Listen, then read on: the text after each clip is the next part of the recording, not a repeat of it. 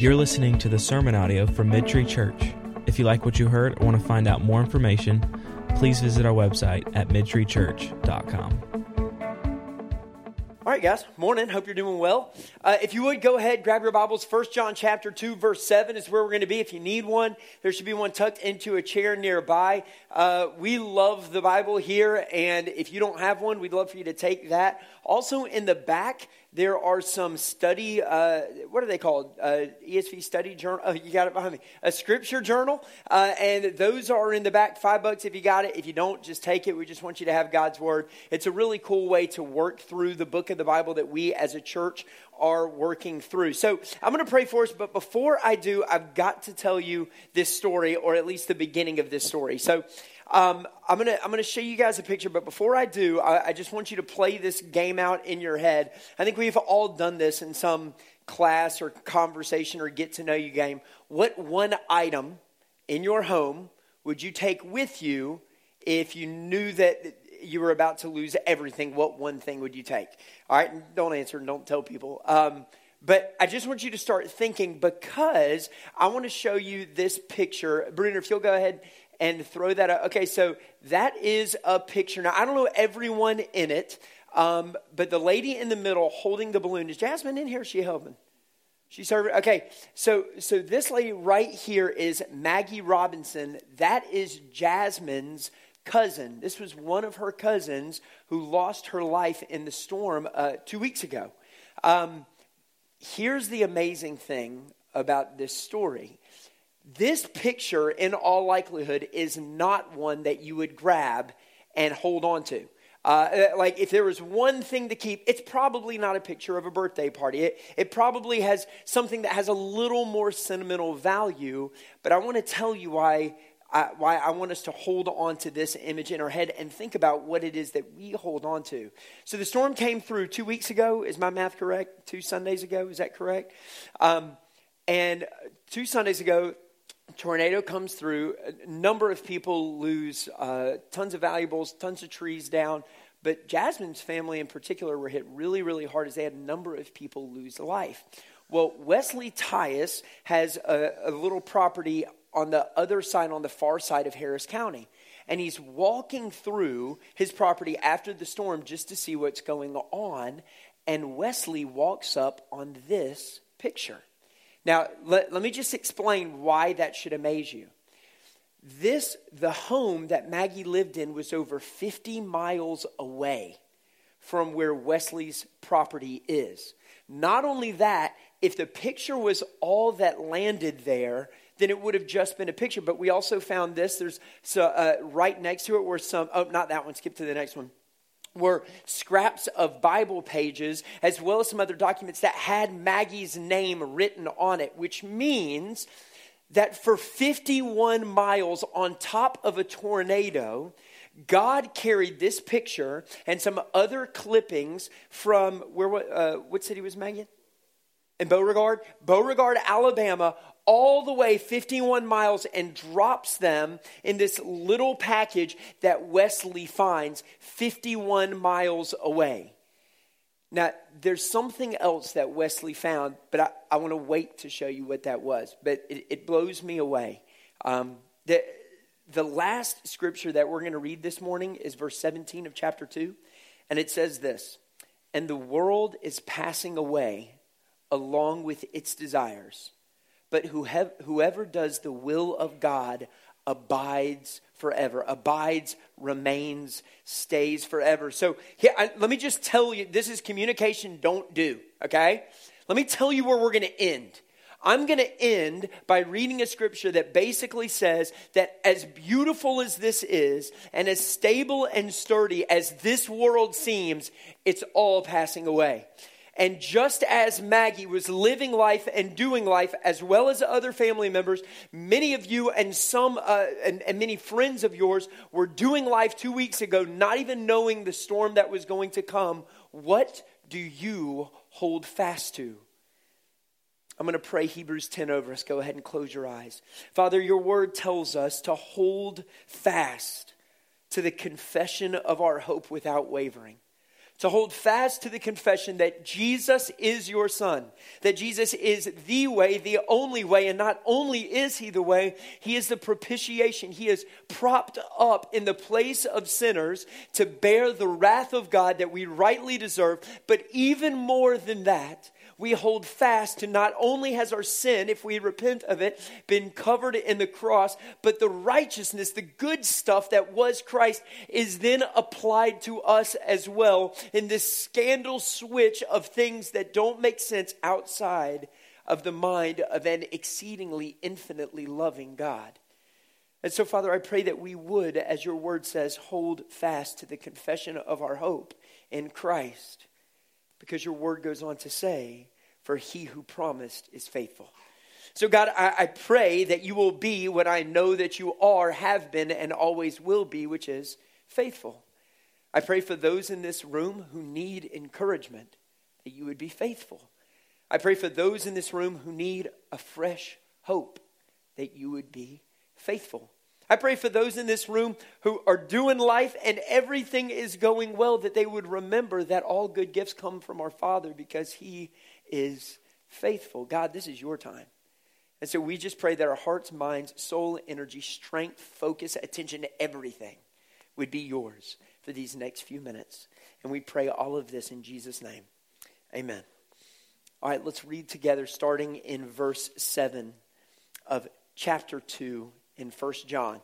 And, and by the way, that is not the Gospel of John. You got to go all the way to the back, all right? Your Revelation. First John chapter 2, verse 7. Beloved, I am writing you no new commandment, but an old commandment that you had from the beginning. The old commandment is the word that you have heard.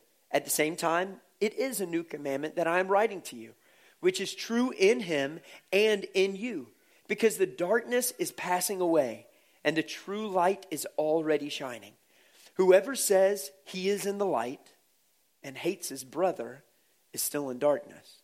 Whoever loves his brother abides, remains, stays in the light, and in him there is no cause for stumbling. But whoever hates his brother is in the darkness and walks in the darkness and does not know where he is going, because the darkness has blinded his eyes. Now, if you look, if you're looking in your Bible, go ahead and look down, not up. It'll be more helpful. You'll notice that from verse 7 to verse 17, we have three different sections, and they really do play out like a little Oreo cookie. In section number one, there's this recognition that darkness seems to dominate.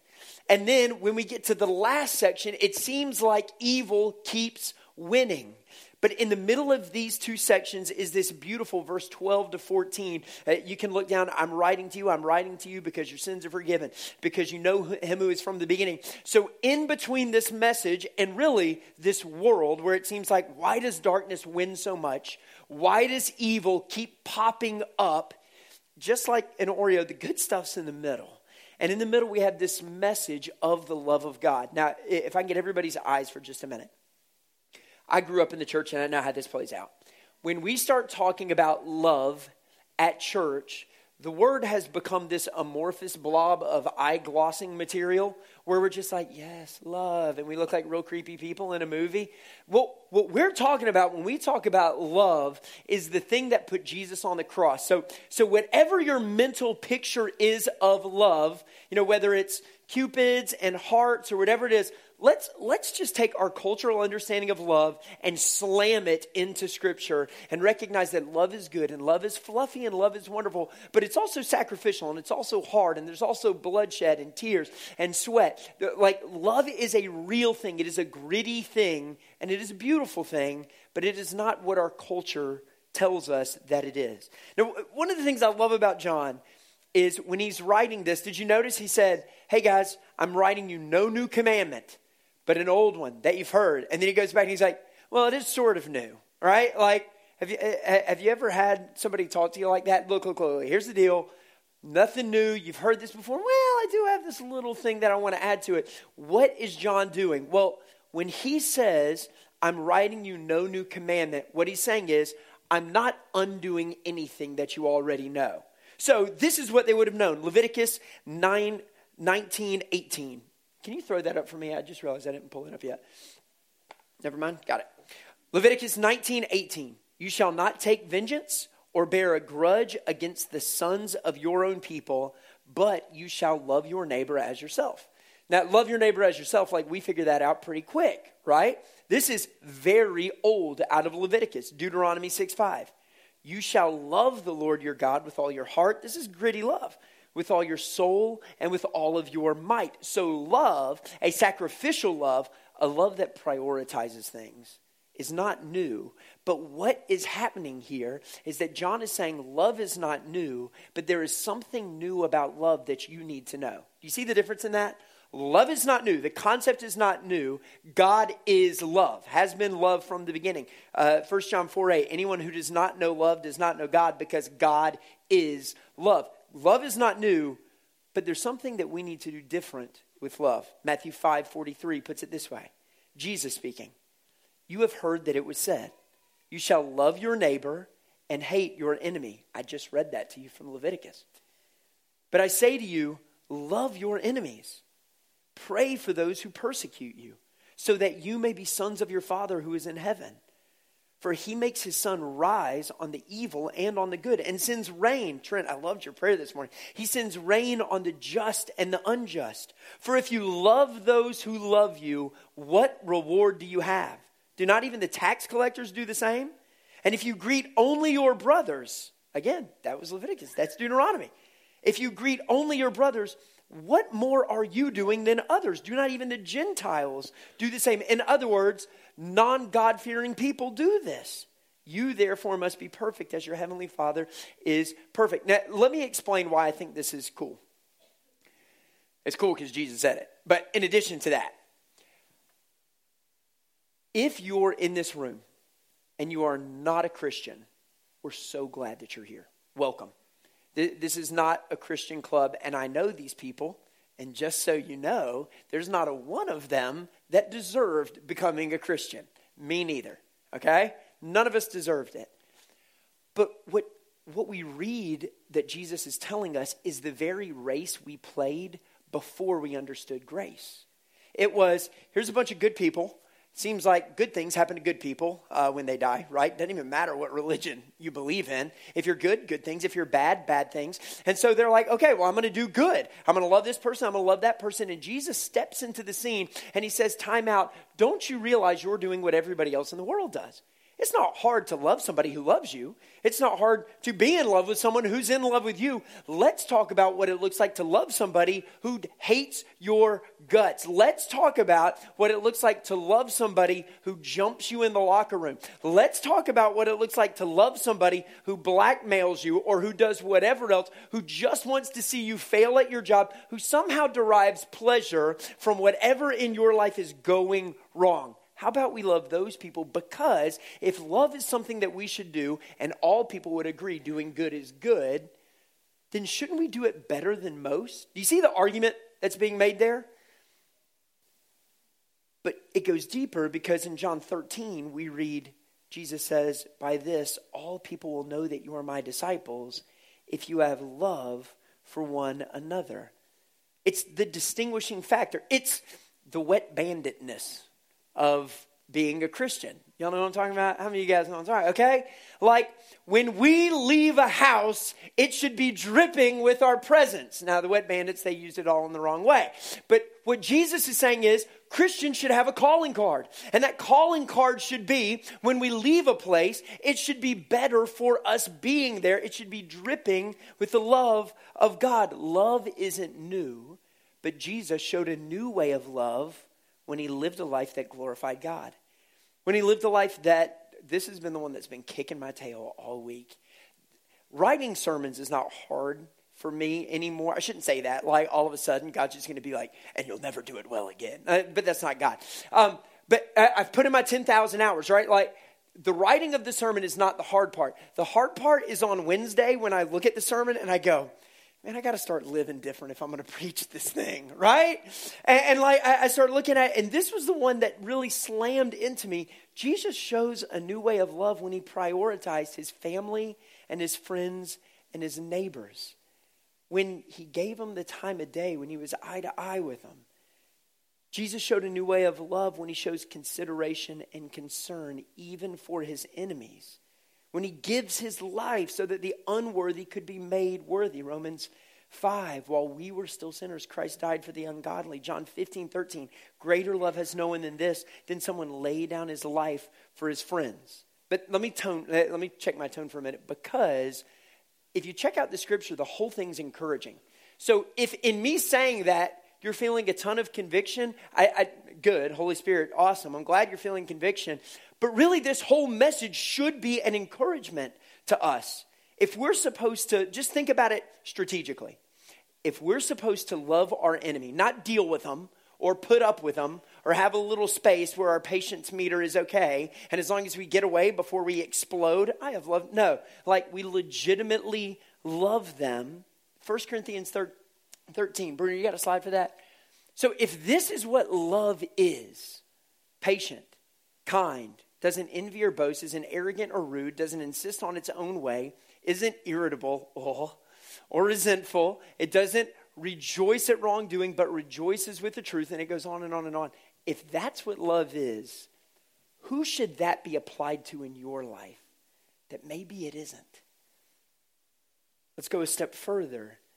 Because what God's word is telling us is if we're supposed to love our enemy like that, what should your love look like for the person next to you right now? For your brother, have you thought about that? Kwame, you call me brother every now and then, right? Like that's your culture, right? Brother, brother Will, okay? The, why? Because what Kwame is recognizing when he does that is that we're a part of a family that is bought with blood, but it's not our DNA blood, it's the blood of Christ. And we have come into a family that lasts longer than any family here. So, what I'm trying to build for us is an argument that says this If Jesus says this is how we're supposed to love our enemy, how should our love for one another look? How patient should we be with one another? And just so you know, this is like training ground for loving one another.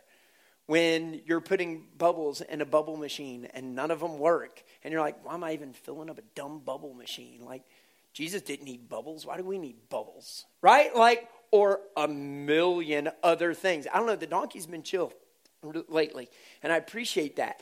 But like there are a million things. I was sitting in a chair and there was a little bit of chicken poo. I don't even know how that happens. Like it's closed, but the chickens are like, we will find a way, right? Like, what is this? There are a million ways to give ourselves excuses for not loving each other like brothers and sisters. But I really think this is the training ground that God is putting us through so that we would be a church that isn't a building of people, right? Like, I don't care about a church that has a steeple on the top. I care about people who have a cross on the inside written on their heart. That's what the church is. And, and, and I think that's what God is walking us through. This is my favorite part.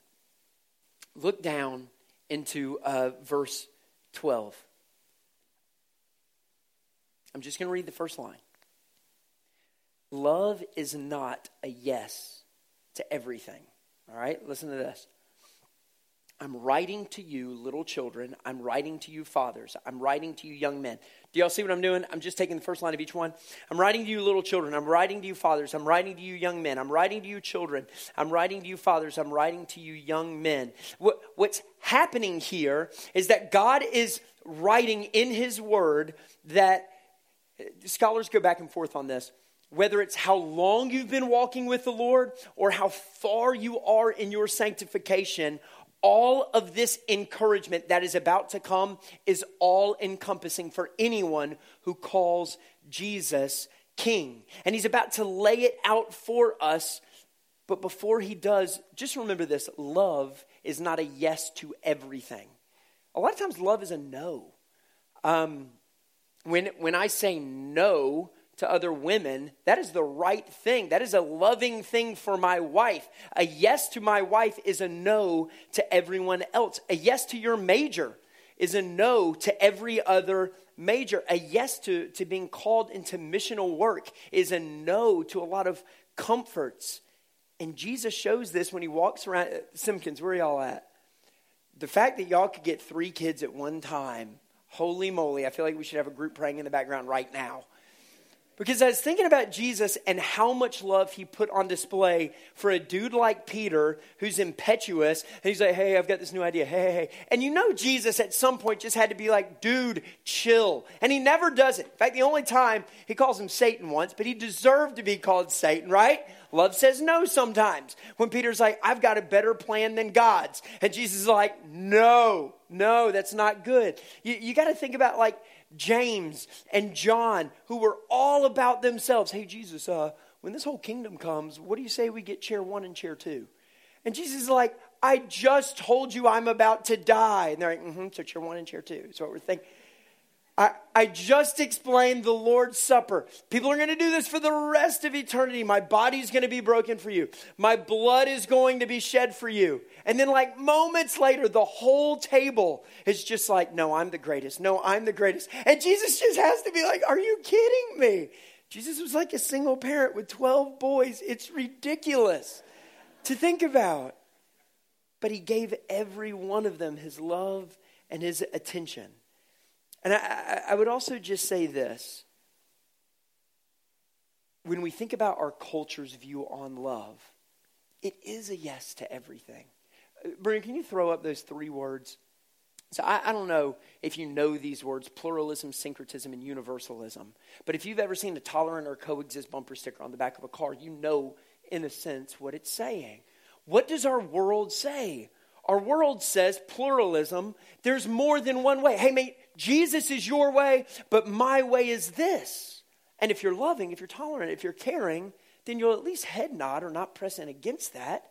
Drop down number three universalism. Every way has merit. For you, it's this. For you, it's this. For you, it's this. But always have some merit as long as we're striving for something that is good and loving and caring. Syncretism, we read about all through the Old Testament when God said, do not intermarry. And it wasn't really a race thing, it was a culture thing because God knew his children were easily led astray, that they were very prone to wander. And so he looks at him, he says, Look, if you start marrying with this other culture, you're going to start grabbing some of their beliefs and grabbing some of your beliefs and slamming them together in a blender. And that's what syncretism is. By the way, this is the one you're probably most prone to.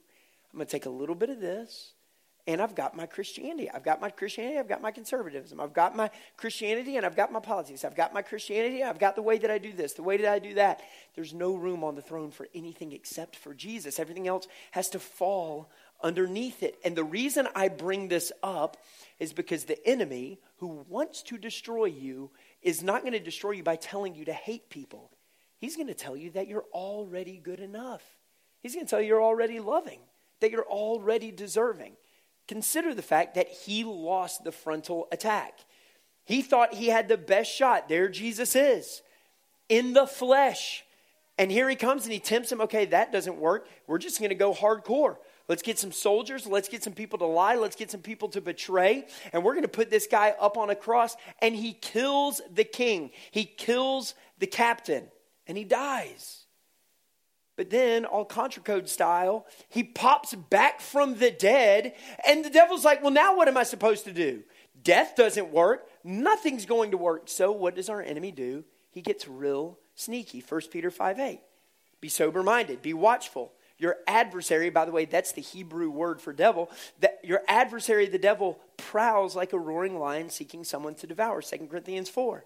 In their case, the God of this world, that's talking about our enemy, has blinded the minds of unbelievers to keep them from seeing the light of the gospel. So, what's he doing? He's prowling. What's he doing? He's blinding. It doesn't talk about killing or destroying. The question, this goes back to the punching bag, I think, last week. As long as we're swinging, we know we're in the fight. When we throw in the towel, that's when we ought to get real scared because here's the thing sin's not going to quit not in this life, but sin does have a shelf life. The question is, does your pursuit of God? If your pursuit of God has a shelf life, I'll follow Jesus to here and no further, yeah, we should be scared. But if your pursuit of Christ has no shelf life, the good news is that sin does. So I, I want to jump back to those verses. I don't want to go negative because that's not what this scripture is. Verse 12 I'm writing to you, little children, fathers, young men. If you're a believer, I have all encompassing encouragement for you. Check this out. The darkness is passing away. I'm writing to you because your sins are forgiven. I'm writing to you because you know him who is from the beginning. I'm writing to you because you have overcome the evil one. I'm writing to you because you know the Father. Verse 14. I'm writing to you because you know him who is from the beginning. I'm writing to you because you are strong and the word of God abides in you and you have overcome the evil one. Do you see what's amazing about that? John's not writing to fix something. He's writing to point out what has already been fixed in the life of the believer. So many of us walk into church and we're like, okay, I need to get beat up a little bit, and then I'm going to go out and I'm going to be a good. I got a little bad news for you. I don't have any punches to throw. I hit, I hit you guys with sin as hard as I could the past two weeks because that's what God's word had as we worked through it. Do you know what God's word has for you this morning? Encouragement tons and tons of encouragement. That if you're a Christian from old to young, if you have just started your walk with Him, or if you've been walking with Him for decades, the way John writes is you are, you know, you have. I'm not writing to fix something that's broken, but to show you what's been fixed. I don't know if you remember, but I, I told you I had another picture that I wanted to show you. Bruno, will you Will you throw this up? So, in that pile of things that Luke Wolf found, and I think has given to Jasmine today, this is by far the coolest thing. Now, the fact that God would carry in a storm 51.1 miles atop a tornado a few scraps of paper and land them in a place where a brother in Christ would find them ought to be enough. But the fact that he would do it at the time when we're working through First John, this was a little scrap of journaling that he found. Now, I, I, you can't read the whole thing, you can't make it up. But here's what I love about this. Uh, it, it's August of 1997, so we're looking at 20 something years ago. And what's written on the journal page at the very beginning is Thank you, Lord. I can't help but I, I told Avery when she showed me this stuff, I said, emotionally, I don't know how to feel. I'm not real good with emotion. I'm like a baby when it comes to my emotions anyway. Um, I just don't feel stuff right. But when I, I was like, should I be encouraged or like crying? I don't know what to do with this. Like, I just know it's big. I don't know what to do about it. I just know it's big. 20 years before a tornado would take her life, and the life of other family members. She wrote on a scrap of paper, Thank you, Lord. And God carried it and dropped it in the backyard of a brother in Christ who would be with a family member. But that's not even my favorite part. My favorite part is when it says, Lord, have kept, and you brought what I'm assuming is me.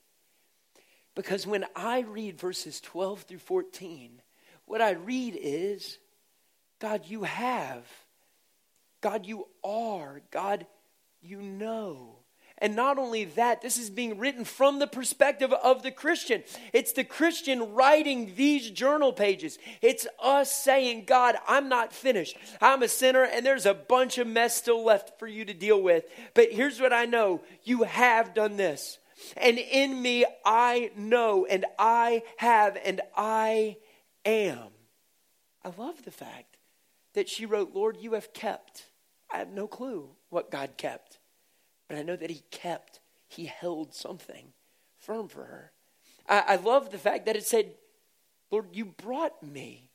I don't know what He brought her to or what He brought her from, but I know that He brought this little scrap with a couple of pieces of Bible, with a picture, with a couple legal documents that had her name on it, so that we could lump it all together and we could say, it doesn't all make sense to me, but here's what I know God loves his children.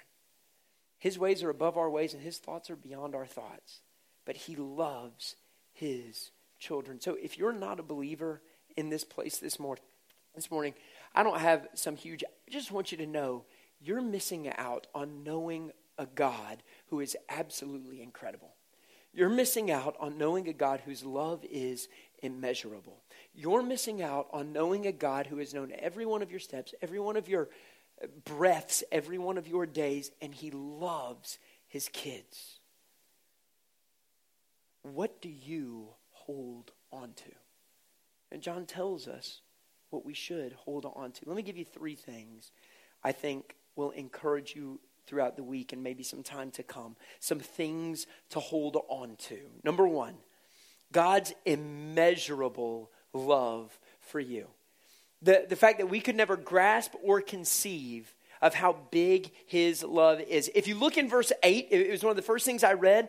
It said, At the same time, it's a new commandment that I'm writing you, which is true in him and in you, because the darkness is passing away and the true light is already shining. Be encouraged, Christian. Even though you walk through darkness, it is fading away. Just like when we get here, it is like uber dark, and now the sun is cooking those of you on left side just like the sun rises every day, it's an evidence of God's grace that the sun will rise on the grand meta narrative of human history and that Christ will reign over it, that he is in control. When we read Job, that prowling lion, that blinding adversary has to ask permission because God says, This far and no farther. Know the immeasurable love of God for you and the promise Christian, that darkness is passing away and light is shining. Number two, God's immutable work for you. Now, immutable is not a word that we use a lot, it's a theological word, and it basically means I mean, it's really easy. You've got a mute button on your TV, right? Pretend it never worked again, and the TV was God.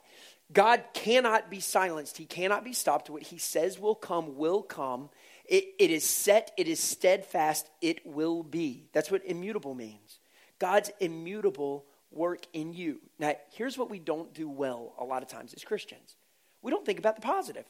And I get it. I want to be more like Jesus. If I want to be more like Jesus, I got to find the things that aren't like Jesus, and I got to start working on those things. But take a minute and look at where you are like Jesus today that you weren't 10 years ago. Think about where you are in your walk with Christ, in your marriage, in your schooling, in your singleness, in your job, in whatever it is. Think about where you are that you were not five years ago. That is the immutable, the unstoppable, the definitely will happen work of God. And that's what he's laying out. Because you are this. What is it that you are that you weren't? Because you know this. How has God rewritten truth in your heart? You used to believe lies, but now you believe in this particular truth because you have. And it's probably not stuff. What do you have that you never even appreciated years ago?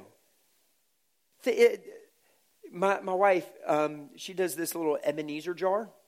So whenever something big happens in our, our family life, she gets a Sharpie out and finds a rock, which is easy because our kids think they're really fun to just collect and leave it everywhere. And dad does the lawnmower and they fly out and kill little animals and things like that. And so she, she'll grab a Sharpie and a rock and she's like, this amazing thing happened on this day. And then it goes in this little jar. And every time we walk past it, we have this little collection of God's goodness to us don't just journal your failures. Journal the things that God has done in you. If you're fighting, what muscles have grown? If you're running, what landmarks have you passed? If you're producing fruit, who's been satisfied? Who's been encouraged or sustained just by your life overlapping with theirs? Always remind yourself of God's goodness. And then finally, Jesus' imitable love. By the way, that is a word. I had to look it up. I really wanted to go Southern Baptist and get a bunch of eyes. So God's immeasurable, God's immutable, God's imitable. It means imitatable, but that apparently is not a word. So imitable basically means what are the things that you can imitate in someone else? How do we live the way Jesus lived? Uh, remember John 13, 35. All people will know that you are my disciples if you love one another. This is the stuff that really messed me up on Wednesday. Um, Eat with those who cost you social capital. It doesn't matter if it's in the lunchroom or the boardroom. It doesn't matter if you're hanging out at work, at home, in a homeschool group with a bunch of ladies going shopping.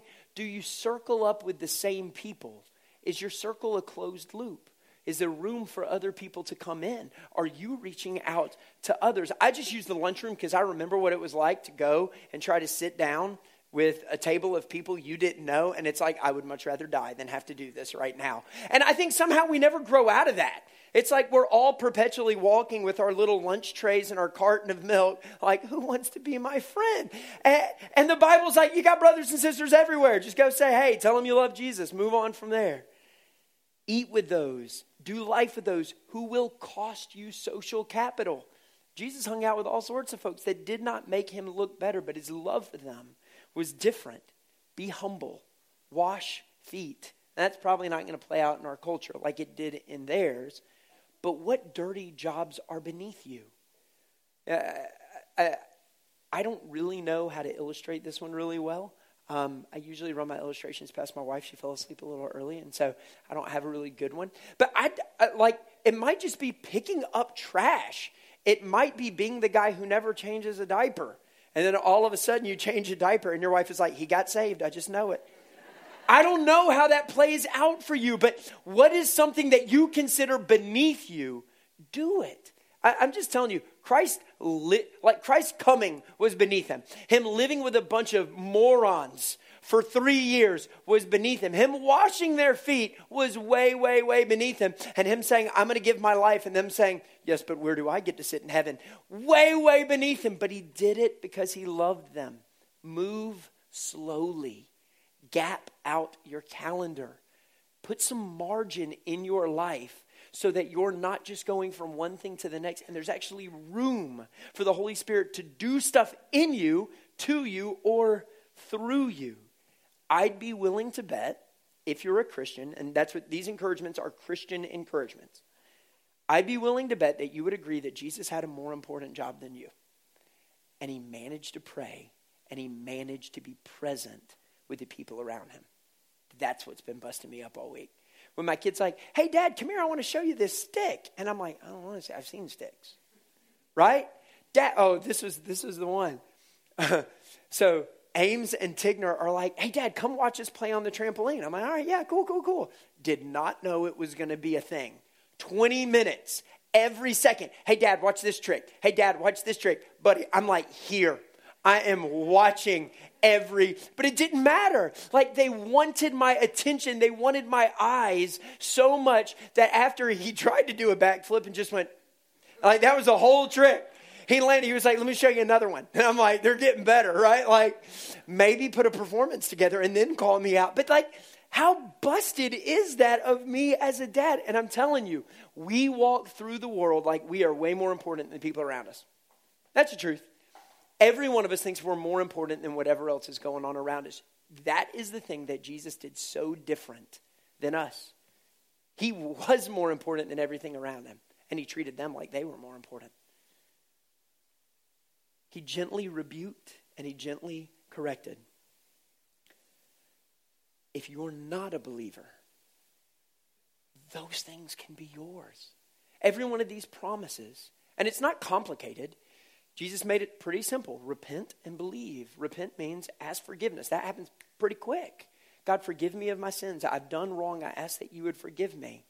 But believe, it's a lifetime. It's a lifetime of choosing to continue fighting, continue running, continue producing. If you need to pray, I'll be back there in just a couple of minutes. I'd love to pray with you. A couple other people will be there as well. So, Christian, I'm just grabbing words out of what I've already read. Love, Recognize that you are strong in Christ, that darkness is passing. Little children, both young and old, you already know, you already are, you already have, because from the beginning the light has been shining. Sin has been being forgiven so that we do not stumble through this life so long as God's word abides in us. This is true in Christ, and He calls every one of us an overcomer. So is our last scripture. Verse 16, 15. So do not love the world or the things in the world. If anyone loves the world, the love of the Father is not in him. For all that is in the world, the desires of the flesh and the desires of the eyes, the pride of life, is not from the Father, but is from the world. Verse 17. And the world is passing away, along with its desires. But whoever does the will of God abides forever. Don't love the world. Why? Verse 16. It is a lesser pleasure. All good gifts comes from, come from our, our God in heaven. James 1 17. But bigger than that, this world seems permanent. It seems stable. And then a tornado rips through your life and potentially ends your life.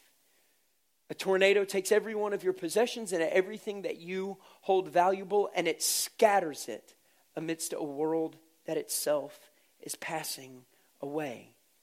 But I know this holding on to Jesus is holding on to the one who can take a few scraps of paper and make them ride atop a tornado over 50 miles, place them in just the right backyard at just the right time so that we would realize that not only is God in control, but he loves his children.